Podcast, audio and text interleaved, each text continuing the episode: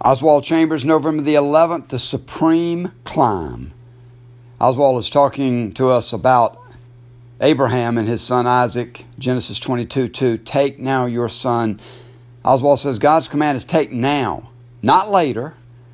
He goes on to say it's incredible how we debate. We know something is right. You see, you feel a conviction from the Holy Spirit, but we try to find excuses for not doing it immediately. If we are to climb to the height God reveals, it can never be done later, it must be done now. There's a funny story, it's not so funny, that I heard about Satan and three demons. These three demons have just gone through their training. They're getting ready to go out into the world. And Satan asked the first one, What is your plan? And he said, I'm going to tell people that there is no heaven.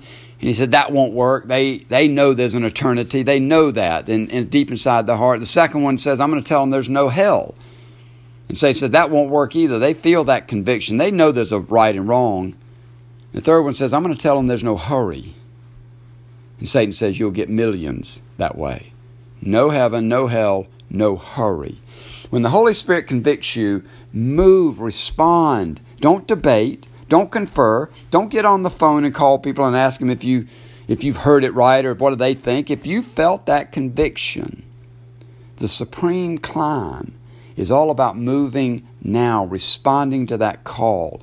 If you want to go higher, if you want to go deeper into the kingdom, then you respond to the Holy Spirit's convictions. You know, in Romans 8:29, right after our famous what we love so much for we know that in everything God works for the good, we usually miss Romans 8:29, you are predestined to be conformed to the likeness of Jesus. When you're born again, you're predestined to be conformed to the likeness of Jesus. Is that good news? Well, most of you would say, yes, that is. That's good news. And I'd say, well, it is good news once you get along in the conforming process, but it's not going to be easy. It's going to be a supreme climb. You're going to have to drop some things.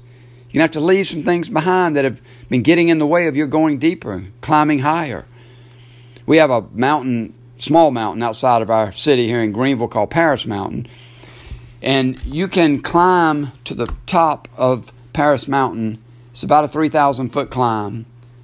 Takes about three, three and a half miles and two and a half hours, and it's a tough climb. And I've watched people start the climb, and they're loaded up, maybe even with picnic stuff. And along the way, they have to start shedding it because they can't make it to the top carrying the baggage. If God has made your cup sweet, Oswald says, drink it with grace. If He's made it bitter, drink it with in communion with Him. But either way, with Him, go deeper. Don't shy away from the climb. Don't shy away from the Holy Spirit conviction when He says, I want you to go deeper. I want you to climb higher. Let's do this. And the blessings that flow from within will be overwhelming.